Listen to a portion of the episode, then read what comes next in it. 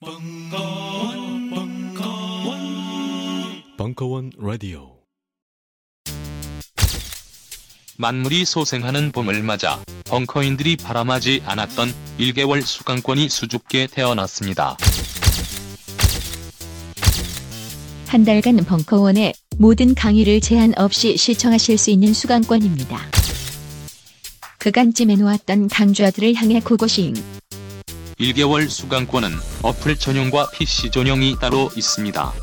자세한 사항은 벙커원 홈페이지를 참고하세요. 안녕하세요. 딴지마켓 조립 PC 전문 업체 컴스테이션의 이경식입니다. 혹시 알고 계십니까? 용산 선인상가에 빛나는 1층 130호. 제 머리 때문에 빛나는 건 아니고요. 저희 컴스테이션이 여러분들을 기다리고 있는 곳입니다. 2014년 가을 저희 컴스테이션은 전국의 컴퓨터 호객님들을 탈출시켜 주기로 결심했습니다. 더 이상 용산에서 어리버리하게 돌아다니지 않아도 될 우리 딴지스를 위해 신뢰와 정직함으로 컴스테이션이 선인상가 1층 130호에서 여러분들을 기다리고 있겠습니다. 친절함이 무엇인지 경험해보고 싶으신 분들은 주저하지 마시고 놀러오세요. 마음을 담아 설명드리겠습니다. 전국의 딴지스들이 엄지손가락을 치켜 세울 때까지 최선을 다하겠습니다. 지금 당장 궁금하시거나 나오시기 부끄러우신 분들을 위해 휴대전화도 개방해 놓겠습니다. 011-892-5568번 전화 주십시오. 고맙습니다. 컴스테이션은 조용한 형제들과 함께합니다.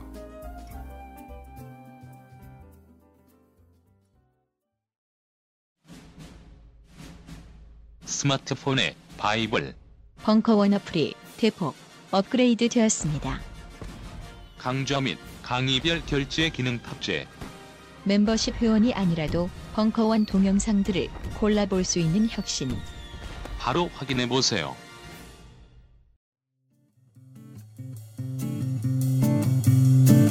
가든 디자이너 오경화의 정원의 모든 것 2부 2015년 5월 2일 강연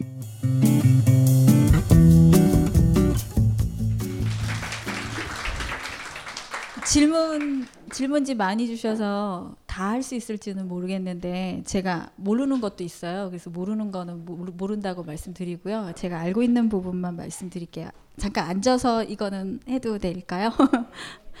이 중에서 그 질문지를 잘 쓰신 분세분 정해서 이게 티타올이에요. 그 영국에서는 왜 그 차 마실 때 항상 이렇게 테이블에 타올 한 장 깔아놓고 거기서 하는데 그게 너무 좋아 보여서 이번에 책 만들면서 국리에서 이왕이면 좀 선물 독자분들한테 선물 드리고 싶다 그래서 제작을 하셨어요. 근데 이거 세 개 정도 지금 질문지 중에서 추려서 드릴 수 있으면 드리라고 그러는데 제가 질문지는 다 내용도 다르시고 이래서 기준을 글씨를 많이 쓰신 분으로 했어요. 그래서 화분 속에 식물을 키울 때는 2, 3년에 한 번씩 분갈이 하면서 이렇게 1, 2로 쓰, 써주신 분 누구세요? 네, 그 이거 가져가시면 될 것 같은데요. 이따가 네 나오세요. 네. 이렇게 하시고 그다음에 요즘 재활용의 일환으로 테이크아웃용 플라스틱 컵에 식물을 심어 이거 누가 쓰신 거예요? 어떤 분이? 예, 네, 이거 가져가시면 될 것 같아요. 글씨량이 제일 많았어요. 그래도 쓰시느라고 팔도 아프고 정성이 있으셔서 그다음 에 옥상에 정원과 텃밭을 꾸미고 싶은데 꾸준히 하려면 이거 예두 분 이거 가져가시면 될 것 같아요. 사실 짧게 적었어도 질문 내용 상으로는 제가 더 답변해 드릴 수 있는 내용이 더 많으신 분들이 뒤에 있었는데요. 그 기준을 뭐라고 잡기가 어려워서 볼펜 양을 조금이라도 더 많이 쓰신 분으로 제가 했어요. 그래서 지금 보면 첫 번째부터 말씀드리면 음, 화분 속에 식물을 키울 때그 2, 3년에 한 번씩 분갈이를 하면서 새흙으로 바꿀 수 있습니다. 정원에 바로 심겨져 있는 커다란 나무에게는 어떤 방법으로 영양을 채워주는지요. 이렇게 하는데 정원에 기존에 심어져 있는 나무들도 영양분 부족으로 조금 상태가 안 좋아지는 경우들이 좀 있어요. 그래서 외국에서 많이 하는 방법, 유럽에서 하는 방법은 식물을 그 식물 밑에 기둥을 사이에 두고 반경 한 50. 지름을 1m 정도를 하든 어, 느 사이즈가 됐든 너무 클 수는 없겠지만 그 식물의 반경 한 1m 정도를 밑에를 어, 파주는 일들을 해요. 그리고 그 안에는 아무것도 심지 않아요. 그래서 그쪽으로 그 조금 깊이 있게 파주고 난 다음에 때가 되면 그쪽으로만 퇴비를 넣어준다든지 해서 상토 톱소일을 바꿔준다 그러거든요. 맨 위에 층에 있는 흙을 긁어주고 새로운 흙으로 바꿔준 다음에 물을 주면 그 물을 통해서 흙의 영양분이 내려갈 수 있게끔 그런 방식으로 좀 많이 하고요. 일부는 그 요즘에는 액상으로 된 그 비료를 주기도 해서 예를 들면 뿌리 같은데 꽂아준다든지 이런 것들도 하는데 어, 이런 경우는 저는 일본하고 우리나라에서만 봤고 그 유럽 같은 곳에서는 액상용 비료를 그렇게 사용하는 걸 본 적은 없어요. 그래서 그런 방법이 아마 도심형 정원에서부터 발달을 한 게 아닌가 그런 생각이 좀 들고요.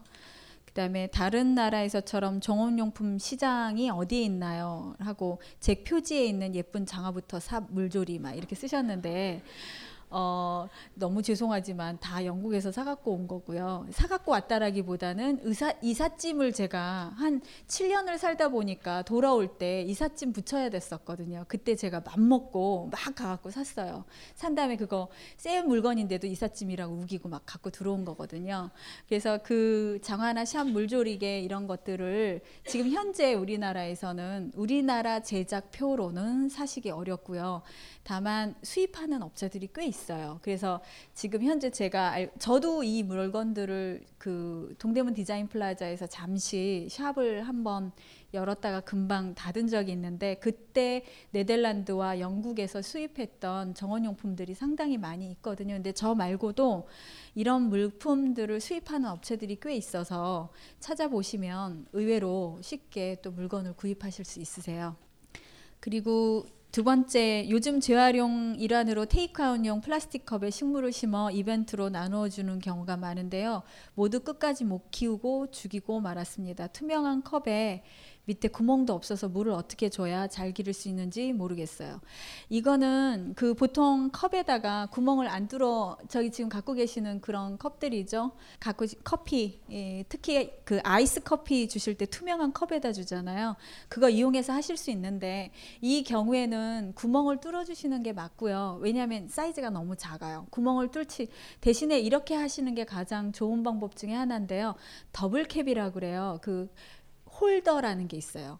그래서 보통은 보면 원래 구멍이 뚫린 화분 그리고 구멍이 뚫리지 않는 다른 화분 두 개를 얹어 주시는 거예요. 그러면 물을 주고 나면 물이 나온 다음에 그 바깥에 고여 있겠죠.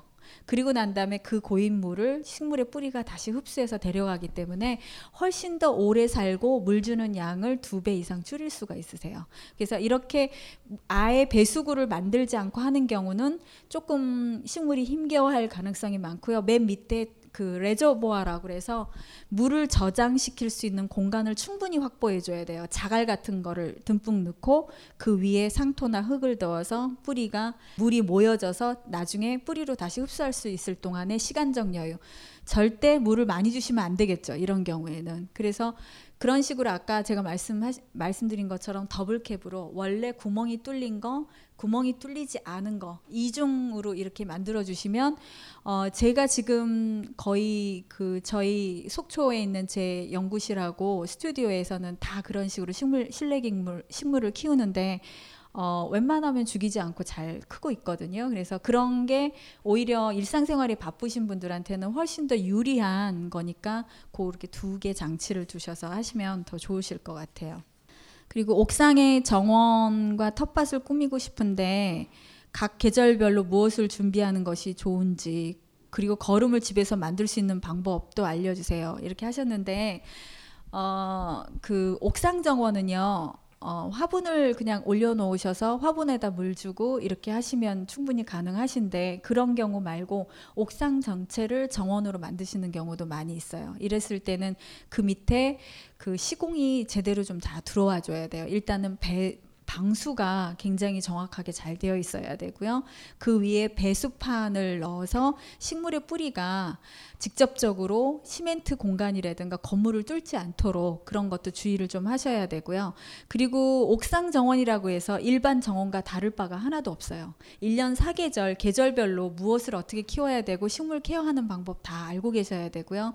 이런 것들은 지금 제가 이 짧은 시간 안에 설명을 드릴 수 없. 제가 이제 속초에서 정원학교라 는 그 원예 플러스 가든 디자인 가르치는 스쿨을 좀 하고 있는데 그 배우러 오시는 분들이 정말 1박 2일로 하루 종일을 배우고 가셔도 제가 요거는 되게 간단하게 써머리로만 말씀드렸어요. 이렇게 얘기할 정도니까요. 굉장히 조금 오랜 시간. 근데 요즘에 책들이 생각보다 많이 나와 있어요. 제 책만이 아니라 서점에 이렇게 생, 들어가 보시면 서점이나 이런 데 가보시면 의외로 많은 분들이 정원에 대해서 텃밭 정원이든 옥상이든 많은 분들이 책을 쓰고 계시는구나. 그리고 이제 거기서 많은 것들을 좀 얻으실 수도 있을 텐데 중요한 거 하나는 절대 이 정원에는 정답이라는 게 없어요. 그냥 수학처럼 공식이 딱 있고 이 공식대로만 하면 된다 이러면 참 좋겠는데 아까 말씀드린 것처럼 내가 심는 행위는 10밖에 안 들어가는데 결국 살아주는 건 90%가 식물 스스로의 힘이라서요. 어떤 식물이 어떤 환경을 만나서 어떻게 자라줄 것인지에 대해서는 다 미지수예요. 그래서 제가 제 책 정원의 발견이나 가든 가든 디자인의 발견은 좀 뒤에 거지만 정원의 발견 같은 경우는 원예에 대한 것들이거든요. 근데 이 원예에 대한 것들이 기본서예요. 그러니까 저는 그거를 과학적으로 왜 식물이 이러할 수밖에 없는지를 풀어드리는 거고요. 내 우리 집에서는 어떨까요?는 우리 집에서는 우리 집 환경을 나밖에는 모르잖아요. 그러니까 내가 그거를 미루어서 아 식물이 이러이러하구나, 이러이러하면 죽을 수 있구나라는 것들을 미루어서 짐작한다면 우리 집 환경에 무엇인가가 여기에 결여가 됐었겠구나라고 해서 답을 찾으시는 게 그게 아무리 전문가라 그래도 그걸 찾아낼 수가 없어요. 본인들은 찾으실 수 있을 거예요. 그래서 그런 서적을 사용하실 때 잘 해주시고요.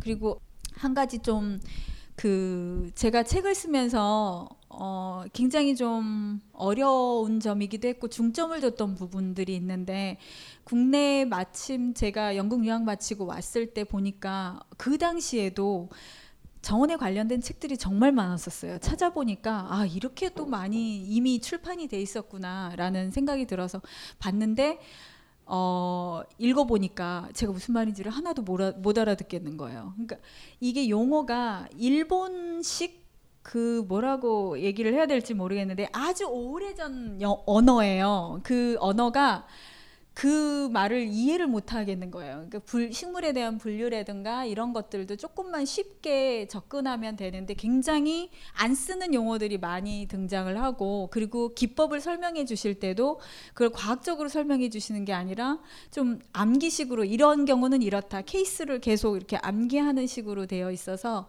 그때 제가 전문가인 저도 보면서 저는 사실 그때 그게 궁금했어요. 우리나라 저는 배운 건 영국에서 배웠는데 과연 우리나라는 어떻게 다른 다를까 이 원예 방법이 그래서 우리나라 책을 많이 뒤져봤는 과정에서 아 이게 나도 이렇게 어려운데 일반인들이 이 책을 보고 이거를 이해를 하실 수 있는 건가? 그런 생각이 들어서 제가 일절 한국에 있는 모든 관련 참고서나 교수님들이 쓰신 책이라던가 이런 거를 참고하지 않은 채로 영국에 있었던 영국에서 배운 것만을 가지고 그거를 쉽게 그냥 굉장히 쉽게 풀어놨었어요. 그러다 보니까 무슨 맹점이 있냐면 교수님들이 흔히 쓰는 10몇 년간 수척해 놓은 용어들이 있어요. 그 용어들을 제가 안 썼어요. 그러니까 예를 들면은 뭐 전지, 전정 이런 표현 쓰는데 저는 가지치기 이렇게 그냥 썼거든요. 그러니까 그런 식으로 제가 그냥 용어를 쉽게 풀어서 쓴 부분이 있어서 그게 매치가 안 되는 그런 좀 단점은 있어요. 그런데 어찌됐든 제 책 말고도 뒤져보시면 적성에 맞는 책이 있어요. 반드시 쉽게 썼다고 해서 또 내 적성에 맞는 것만도 아니고요. 어떤 책은 어렵게 썼어도 내 적성에 딱 맞는 책들이 있거든요. 그러면 서점에서 한번 차례 목록을 쭉 보시고 내가 필요로 하는 정보가 있는지 없는지 그리고 중간 챕터를 하나 아무데나 열으셔서 한 챕터 정도 읽어보시면 아 이해가 된다. 무슨 말인지 알겠다라고 하는 책이 나한테 맞는 책이니까 그런 책을 고르셔서 어, 도움을 받으시는 게 가장 좋은 방법인 것 같아요. 그리고 정원을 어떻게 디자인하는 것이 좋은 디자인일까요? 이렇게 얘기해 주시는 건데 저 어, 얼마 전에 그 국립수목원에 이유미 박사님이라고 있으세요. 지금은 이제 국립수목원 원장님 되셨는데 그분하고 저하고 대담을 같이 어떤 프로그램에서 토크쇼 비슷하게 대담을 한 적이 있었었는데 그때 제가 그런 얘기를 했었어요. 가든 디자이너라는 사람이 무슨 일을 하는 걸까라는 거를 궁금해 하시는데 실은 저는 가든을 디자인해 준다라기보다는요. 정원 일을 할 수 있는 공간을 만들어 드리는 사람이 저고요. 그 안을 채우셔야 되는 거는 각자의 몫이기도 해요. 왜냐하면 내가 키우고 싶은 식물이 각자 제각각 다르거든요. 그래서 저는 그 공간을 그러니까 그, 그 공간에서 사용하실 수 있는 정원 일을 가드닝 일을 하실 수 있는 공간을 만들어 드리고 기획 정리해 드리는 그런 사람이다라고 보는 게 맞을 것 같아요. 그래서 가든 디자인의 그 원리도 사실 그거에 많이 중점을 두고 디자인을 하는 편이고요. 제가 어 이건 여담이기는 하지만 저희 집이 전쟁이다! 모두 대피하라! 이 스마트폰 주인은 왜 맨날 전쟁만 하는 거야? 스마트폰으로 매일 전쟁만 벌이고 계시다고요? 이제 카카오 페이지를 열어보세요. 재미있는 만화와 소설들을 평화롭게 즐기실 수 있습니다. 지금 바로 구글 플레이 스토어와 아이폰 앱 스토어에서 다운받으세요. 카카오 페이지.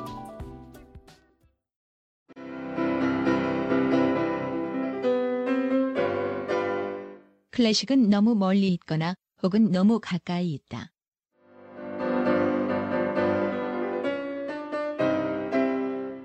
재수 없는 천재주의 예술사관이 아닌 시대 속 존재로서의 클래식 음악사. 지휘자 겸 피아노 박사의 실현과 함께하는 퍼포먼스형 강좌. 시대 정신과 음악 양식 모두를 아우르는 입체적 이해.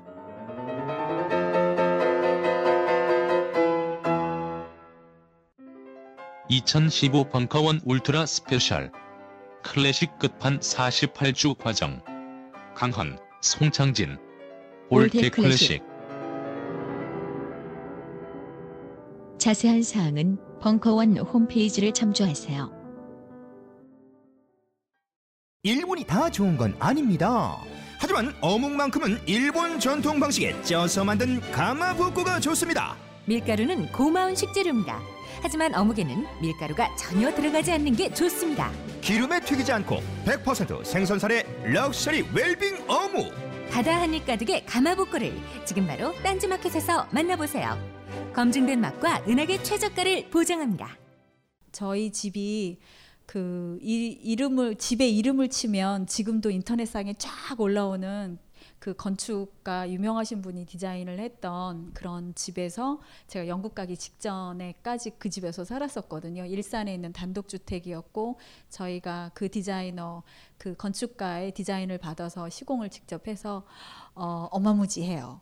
작은 평수에 층이 무려 다섯 개 층이 있고요. 제가 저녁밥을 하다가 애들 아무리 소리쳐도 밥 먹으러 안 내려오면 제가 무려 계단을 한 40여 개를 올라가 가지고 뺑글뺑글 돌면서 40여 개를 올라가서 밥 먹으러 내려오랬잖아. 이렇게 소리를 지르고 내려와야 될 정도로 디자인이 너무너무 좋았었어요. 그래서 건축 대상도 받고 그랬던 집이었는데 제가 그 집에서 너무 불편하고 힘들었었어요. 그 이유가 뭐였냐면 디자인 제가 완성할 부분이 하나도 없었었고요. 이 디자이너가 모든 거를 다 완성을 해주고 가버리니까 그 디자인에 제가 치이는 거 힘들다라는 생각 그런 것들이 더 많이 강하게 수, 창문이 22개였어요. 제가 커튼 달려고 이렇게 알아보니 22개 창문을 커튼을 이거 달 일이 아니구나. 난 못 달겠다. 해서 포기했고 그래서 가든 디자인을 할 때 공부를 할 때 저 제가 그게 굉장히 많이 떠올랐어요. 그래서 어떤 디자인은 보면요. 제가 이제 오늘은 기회가 안 돼서 가든 디자인의 세계를 못 보여드렸어요. 가든 디자인의 세계를 보여드리면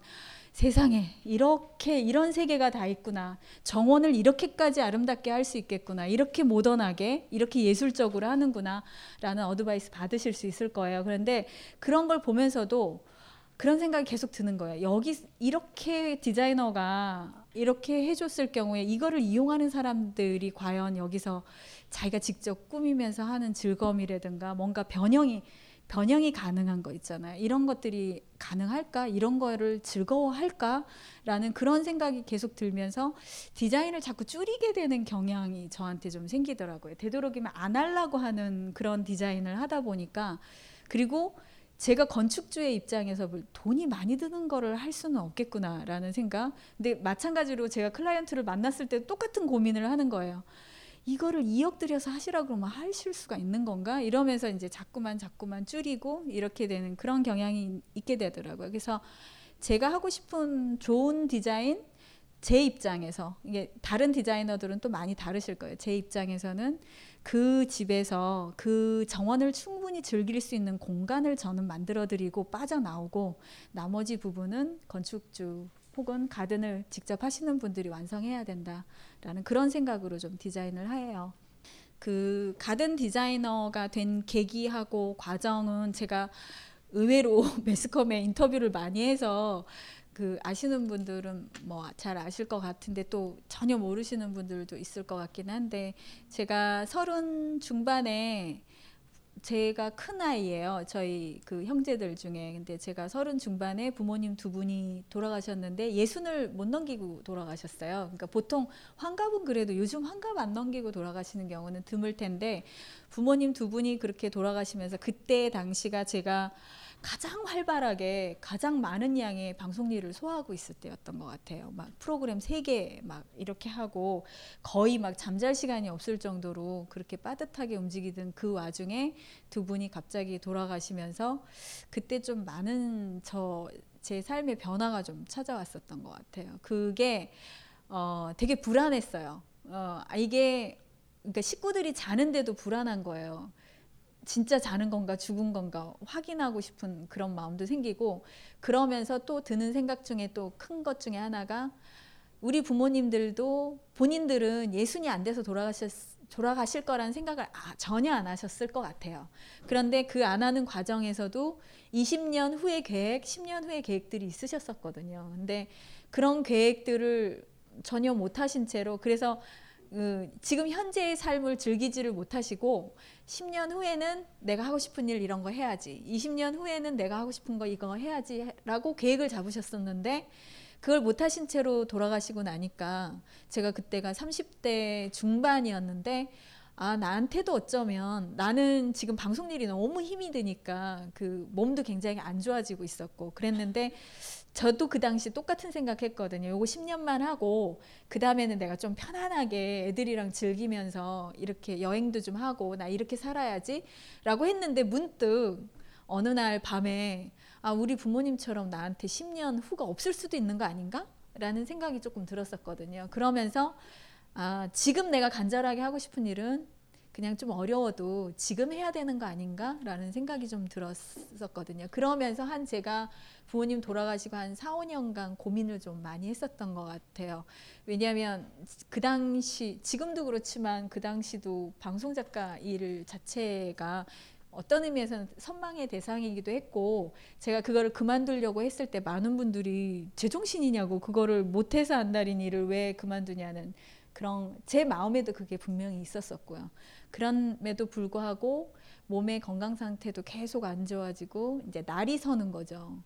같은 말을 하더라도 이제 저희 남편 표현에 의할 것 같으면 쌈딱하고 대화를 나누는 것 같다고. 그러니까 무슨 말을 하면 그거를 그대로 그냥 좋게 받아들이는 게 아니고 턱 쏘는 말을 제가 이제 내뱉는다든지 아이들을 부를 때도 날이 서가지고 부른다든지 부드럽게 안 부르고 그런 것들을 하면서 아 계속 이렇게 사는 건 아닌 것 같다라는 생각이 들어서 그때 제가 사실은 정원 공부가 이렇게 어려운 줄 알았으면 안 했을 거예요. 내가 제 성격상 절대 안 했거든요. 근데 굉장히 가볍게 생각을 했어요. 이 정원이라는 게 아, 이렇게 편안하면서도 즐겁게 배우다가 이렇게 돌아올 수 있는 건 줄 알고 아주 가벼운 마음으로 유학을 갔다가 1년 만에 이걸 해야 되나 말아야 되나 정말 너무 힘들다 너무 힘들다 왜냐하면 건, 이 가든 디자인의 세계는 크게 세 개의 세계가 있어요. 이 세 개를 다 알아, 알, 알아야만 가든 디자인을 할 수가 있는데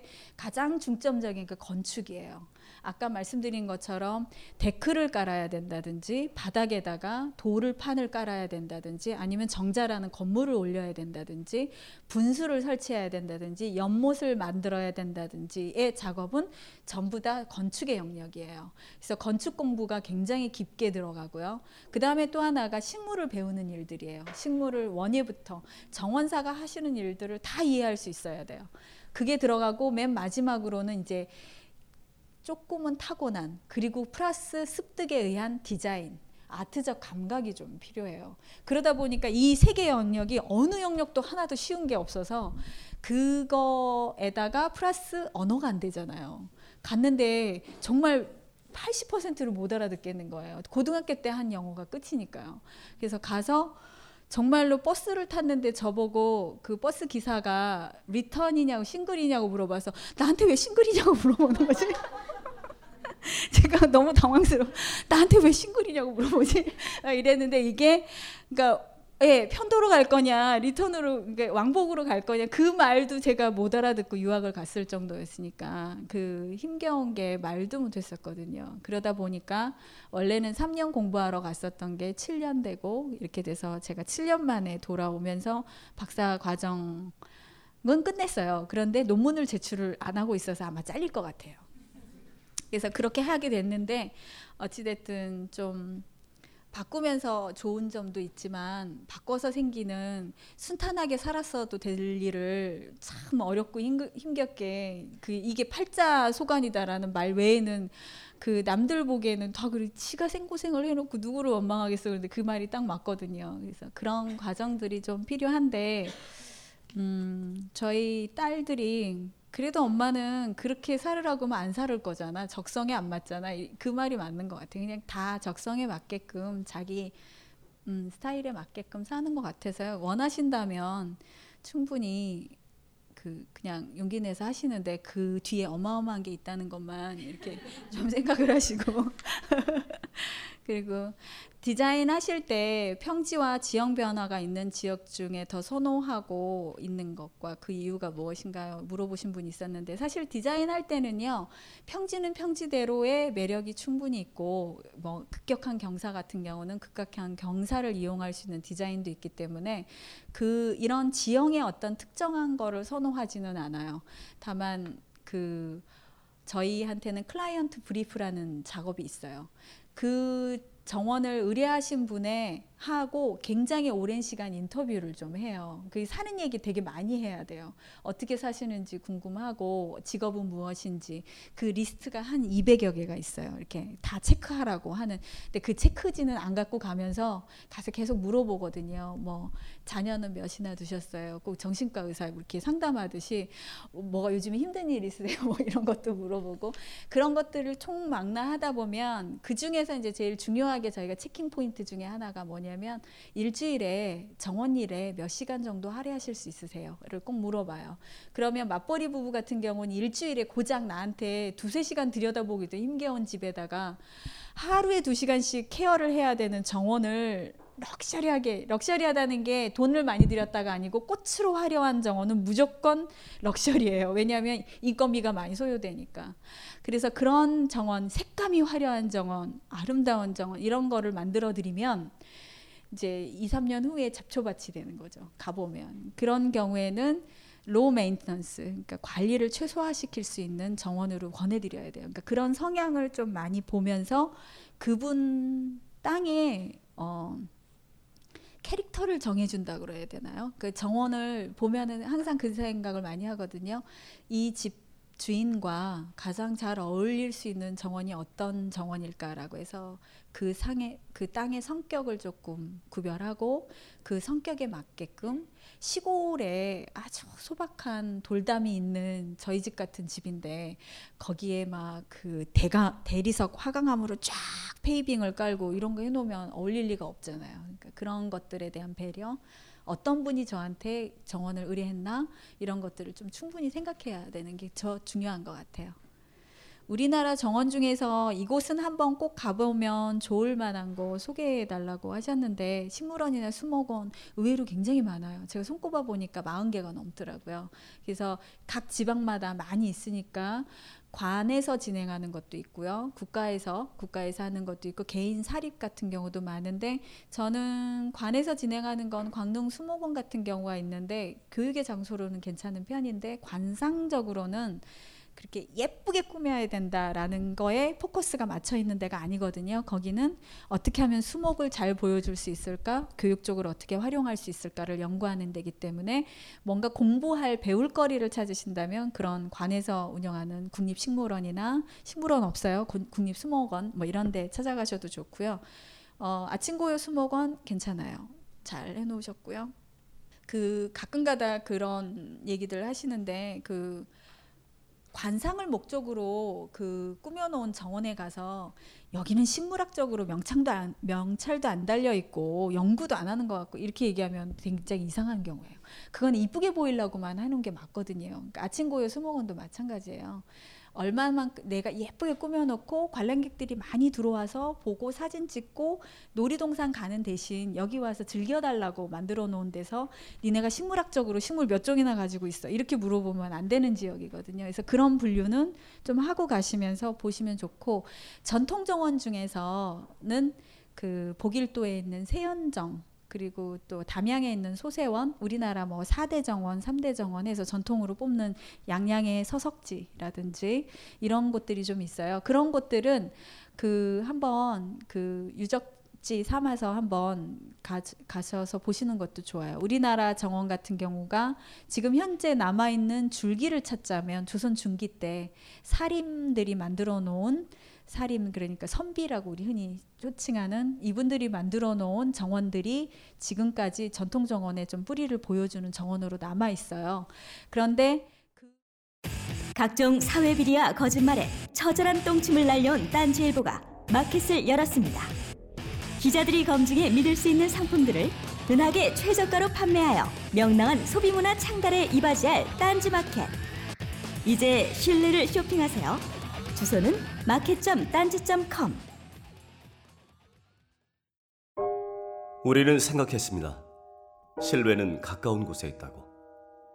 우리가 파는 것은 음료 몇 잔일지 모르지만 거기에 담겨 있는 것이 정직함이라면 세상은 보다 건강해질 것입니다. 그래서 아낌없이 담았습니다. 평산네이처, 평산네이처 아로니아 친친친 지금 딴지마켓에서 구입하십시오. 그 정원들이 조금 생활 속의 정원이 아닌 게 조금 문제예요. 뭐냐면 이분들이 대부분은 다 귀향을 가셨었거든요.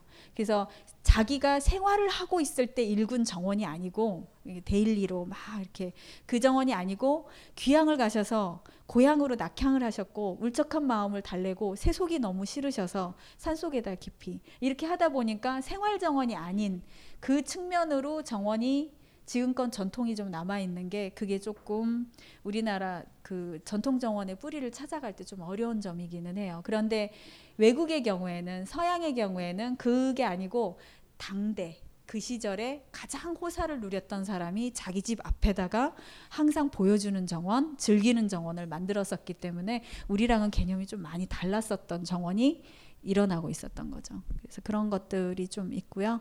어, 외국 같은 경우는 영국이 가장 좋은 장소 중에 하나예요. 영국 같은 경우 그 관람을 위해서 개방하는 정원이 그 아예 yellow book이라고 있어요. 그 노란색 전화번호 부 책이거든요. 그 전화번호 부 책이 실은 관람용으로 정원을 구경할 수 있는 한 3,700에서 400개의 정원 리스트랑 찾아갈 수 있는 방법, 전화번호, 문 여는 시기 이런 게 적어져 있는 yellow book NHS, NGS에서 나온 National Garden Scheme이라는 NGO 단체에서 만든 그 전화번호부 책이 있을 정도로 정원의 그냥 메카 정원 문화가 이렇게까지 뿌리 깊게 남을 수가 있나 싶을 정도로 그 제가 오늘 오늘 날짜 동아일보에 기사가 제가 이제 동아일보에 칼럼을 연재하고 있는데 어, 주말판 특집으로 오늘 날짜에 나간 게 하나가 더 있거든요. 원래는 저기 목요일 날 나가는데 그 기사를 보시면 영국 사람들이 어떻게 뿌리 깊게 정원의 문화를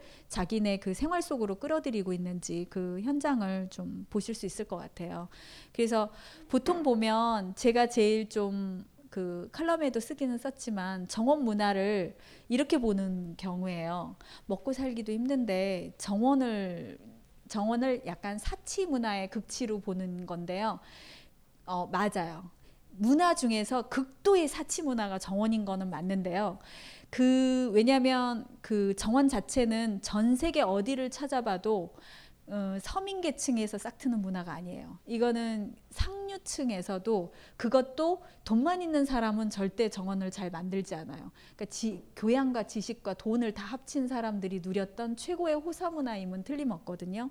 근데 이런 것들이 지금 현대 사회에서는 그런 개념이 아니고 생활 속의 정원으로 계속 들어오고 있어요. 그래서 영국에서 retail market이라고 하는 거 있잖아요. 실제로 화분을 산다든지 식물을 산다든지 물건을 사고 살 수 있는 그 쇼핑 타운 그게 정원 garden center라고 하는 그 타운의 그 시장이 연간 8조 원의 시장이 있어요. 그러니까 우리보다 인구는 많기는 하지만 인구 많고 적음을 떠나서 전 국민이 정원에 대한 문화를 좀 좋아하게 되면 없는 경제적 시장 8조 원 8조 원까지는 안 되더라도 그 시장이 생겨난다는 거죠.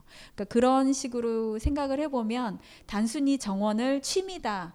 어떤 취미의 차원에서 보기에는 조금 힘들어요. 아까 제가 공부한 영역에서도 보셨듯이 정원 문화가 발전을 하면 건축 문화가 다시 활성화되거든요. 건축을 해야 돼요. 정원을 시공을 해야 되니까요. 그리고 식물 시장이 이제 극대화되기 시작해요. 흙을 사러 아까 질문지 중에 흙 어디로 사러 가야 되나요? 도시에서 제가 이거 경험이 있는데요. 베란다에다가 상추 좀 기르고 싶어서 유학 가기 전에 얘기해요. 그때 아파트에 살았었거든요. 살았는데 상추 좀 심고 싶어서 흙을 사야 되는데 흙을 어디서 사는지도 모르겠고 그래서 제가 무학지에 살았는데 무학지 산에 가가지고 흙을 퍼갖고 오는데 마치 뭘 도둑질해 갖고 갖고 오는 것 같은 그 기분 있잖아요. 배낭에다 넣어 갖고 오는데 누가 이거 뭐냐고 물어볼 것 같고 굉장히 가슴을 졸이면서 흙을 퍼왔던 그 생각이 나는데 사실은 어, 흙은요 산에서 캐오시면 안 돼요. 그 산속에 있는 흙은 그 1평방미터당 그 안에 미생물이 20만 여 종이 살고 있대요. 어떤 식물이 어떤 생물이 어떻게 살고 있는지를 우리가 짐작조차 할 수가 없거든요. 그 세계는 우주 세계만큼이나 이걸 몰라요. 이 미세 세계를. 그래서 가끔 흙 잘못 퍼 오시면 거기서 막 배 말도 부화시키고 막 이러실 수 있어요. 이게 토픽에 나는 얘긴데 실제로 그러실 수 있거든요. 그래서 산에 있는 산에 걷다 보면은 뽀송뽀송하게 푹신푹신한 오래 묵은 흙들 탐나서 진짜 가져오고 싶거든요. 그 가주시면 안 되고요. 이제 그 식물 시장 과천, 양재 이런데 아니면은 비닐하우스 이렇게 쳐놓고 식물 파는데 옆에 보면 화분하고 흙을 파고 있는 곳이 반드시 있어요.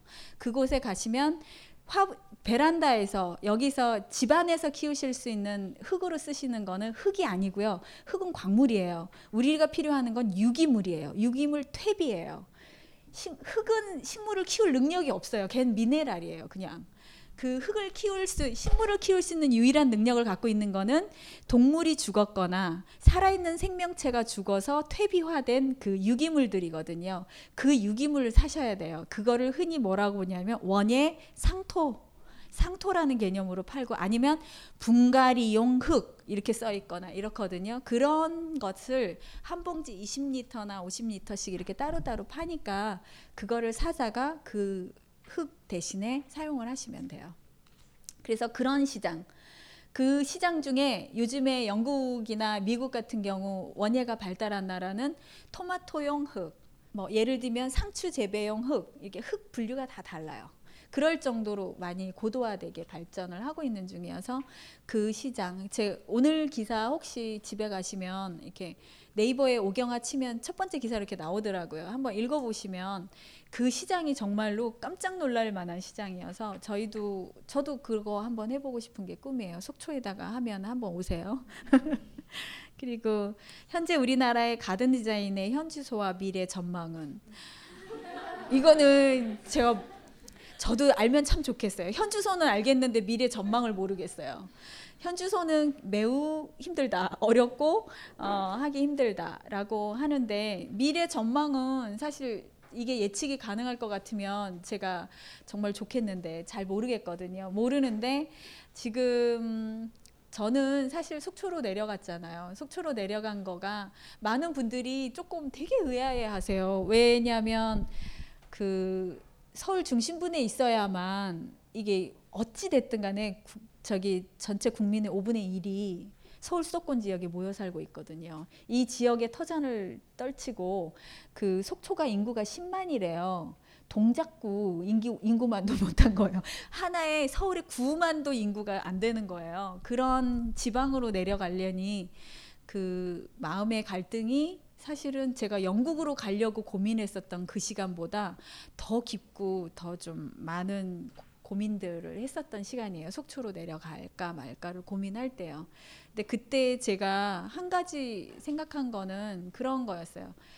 그 제가 롤 모델이 베아트리스 포터라는 아줌마예요. 이 아줌마가 그 피터 레빗이라는 동화 쓴 동화 작가인데 사실은 우리한테는 동화 작가로 많이 알려져 있지만 이분 자체는 그 버섯 박사예요. 그 영국 최초의 그 버섯 박사를 받았을 정도로 버섯에 해박한 지식을 갖고 있었고요. 그리고 식물에 대한 노하우 어마어마하게 많이 갖고 있었던 분이셨고, 그래서 오히려 작가라기보다는 식물학자에 가까운 사람이었었거든요. 근데 이분이 그 레이크 디스트릭이라는 진짜 산골 중에 산골이고 그 관광지예요. 최대의 관광지인데 지금 그곳은 130년 전 모습으로 그게 이제 제 세 번째 책 낯선 정원에서 엄마를 만나다의 장소가 거기에요. 레이크 디스트릭에 제가 베아, 베아트리스 포터 때문에 거기를 가본 거였었거든요. 그 공간에서 이분이 하신 일이 어, 농장을 경영하기 시작했거든요. 그래서 농장을 사서 양을 키우고 그러면서 자기가 먹어야 되는 텃밭을 일구고 이러면서 이분이 약간 운이 따라주셨죠. 1, 2차 세계대전이 터지면서 남자들이 전부 다 그 징용으로 끌려갔거든요. 그래서 농사도 지을 수 없고 그 가축도 양 같은 거 키울 수 없는 시기가 돼서 갑자기 여성 농업 인구가 엄청나게 불어났는데 그 중에 협회 회장을 맡을 정도로 갑자기 위치가 막 부상이 되고 그 군량미 필요하잖아요. 그 군사 식량. 그 양을 키우면 키우는 족족 다 팔 수가 있고 뭔가를 재배하는 족족 그 판매망이 확보가 되면서 그 농장을 한 14개 정도로 구입을 하셨는데 이분이 하신 일이 아주 오래된 그 제 그 오래된 전통 방식을 하고 있는 농장들이었었어요. 다 돌집으로 돼 있고 이런 집들을 농장을 다 사셔서 그 돈 없어서 그 농장을 판 거잖아요. 그 농부들이 그 농부들한테 다시 소작을 주면서 내가 이 땅을 사주고 대신에 옛날 방식대로 그대로 농사 지으시라고 그리고 가축 키우시라고 하면서 그분들한테 그걸 다시 다 돌려줬거든요. 그리고 난 다음에 돌아가실 때 자녀가 없기는 했어요. 돌아가실 때 이분이 산 게 호수도 사고 막 산도 사고 강도 사고 막 이랬거든요. 뭐 나오면 다 샀어요. 그래서 그거를 레이크 디스트릭의 상당 부분을 거의 다 산 거예요. 그걸 사고는 그, 그 말이 돼요? 강을 왜 사고 그 산을 왜 사요? 그런 농장 사고 막 이런 다음에 이분이 돌아가시면서 그거를 내셔널 트러스트라는 단체에다 주고 가면서 그냥 유언은 딱 하나예요. 조건은 이 모습 그대로면 된다. 변형을 시키지 말아라라고 했고 그때 내셔널 트러스트 단체가 그 레이크 디스트릭을 지키고 싶어하는 환경 지킴이 운동 단체였었거든요. 그래서 자연 보호 운동이 거기서 최초로 일어난 거예요. 세계 최초로. 그러면서 이 사람들이 갑자기 자산이 10배가 생긴 거예요. 이 베아트리스 포터 때문에. 그래서 그 자산 10배를 활용을 해서 인근에 있는 35개의 호수 막 이런 걸 더 사들였어요. 그래서 레이크 디스트릭 전체에 상당 부분을 국가가 갖고 있고요. 국가가 40%를 갖고 있고 내셔널 트러스트가 어, 30 몇 퍼센트를 갖고 있고 나머지 개개인이 갖고 있는 게 20 몇 퍼센트가 안 돼요. 그러니까 사고 팔 수 있는 땅이 사실은 20 몇 퍼센트밖에 없으니까 130년 모습에서 딱 멈춰져 있어요. 길도 못 넓히고 집도 더 이상 지을 수가 없고 숙박시설 못 들어오고 그러다 보니까 이곳은 6개월 전에 예약을 하지면 게스트하우스밖에 없거든요. 6개월 전에 예약을 하지 않으면 그 장소에 휴양지를 갈 수 없는 장소가 돼 버렸어요. 그런데 이게 음 제가 관공서에 강의 가면 막 핏대를 올리면서 막 얘기하는 게 제발 개발 좀 하시지 말라고. 지금 그대로 놔두는 게 옛날 정미소 그대로 놔두시는 게 어마어마한 나중에 문화 이게 관광 수입이 돼서 돌아올 거고 옛날 목욕탕 굴뚝 왜 없애시냐고 그대로 놔둬서 그거 갤러리 만드시라고 막 이렇게 얘기를 하- 해드리는데 잘 안 먹혀요. 개발을 이제 개발을 해야 된다라는 그 왜 정치적인 색깔 있잖아요. 내가 시장을 하고 있을 시절에 뭐 이렇게 뭐좀 이렇게 괄목할 만한 뭐 이렇게 개발이 근데 정말이에요. 이거는 제가 레이크 디스트릭에서 답이 딱 보이는 거예요.